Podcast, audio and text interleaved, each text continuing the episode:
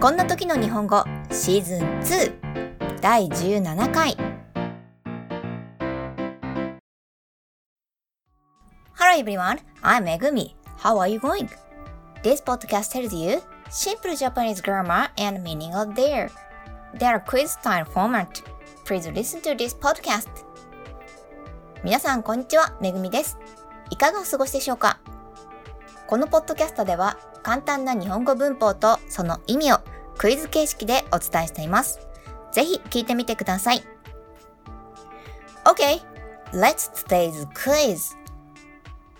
Which wording is more appropriate? それでは今日のクイズです。どちらの言い方が適切でしょうか ?1 彼女は私にプレゼントをあげた。私は彼女にプレゼントをあげた。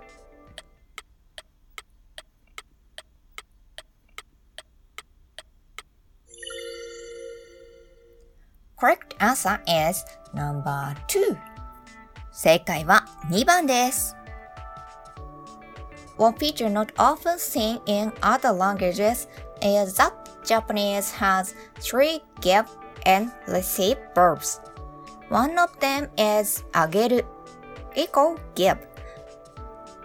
The other two are くれる and もらう。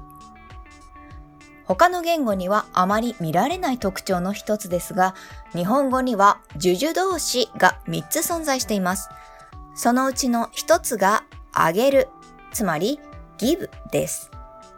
その他にはくれるともらうがあります。The subject of あげる is basically the person who is speaking. In other words, in most cases, the subject is I.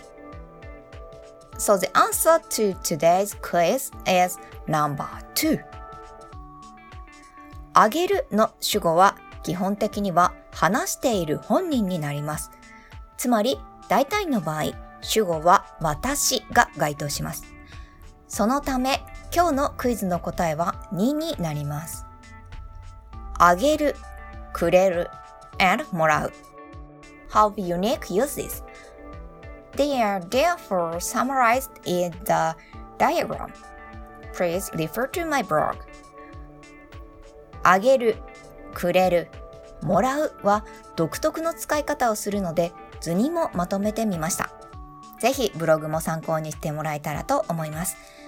それでは今日はここまで。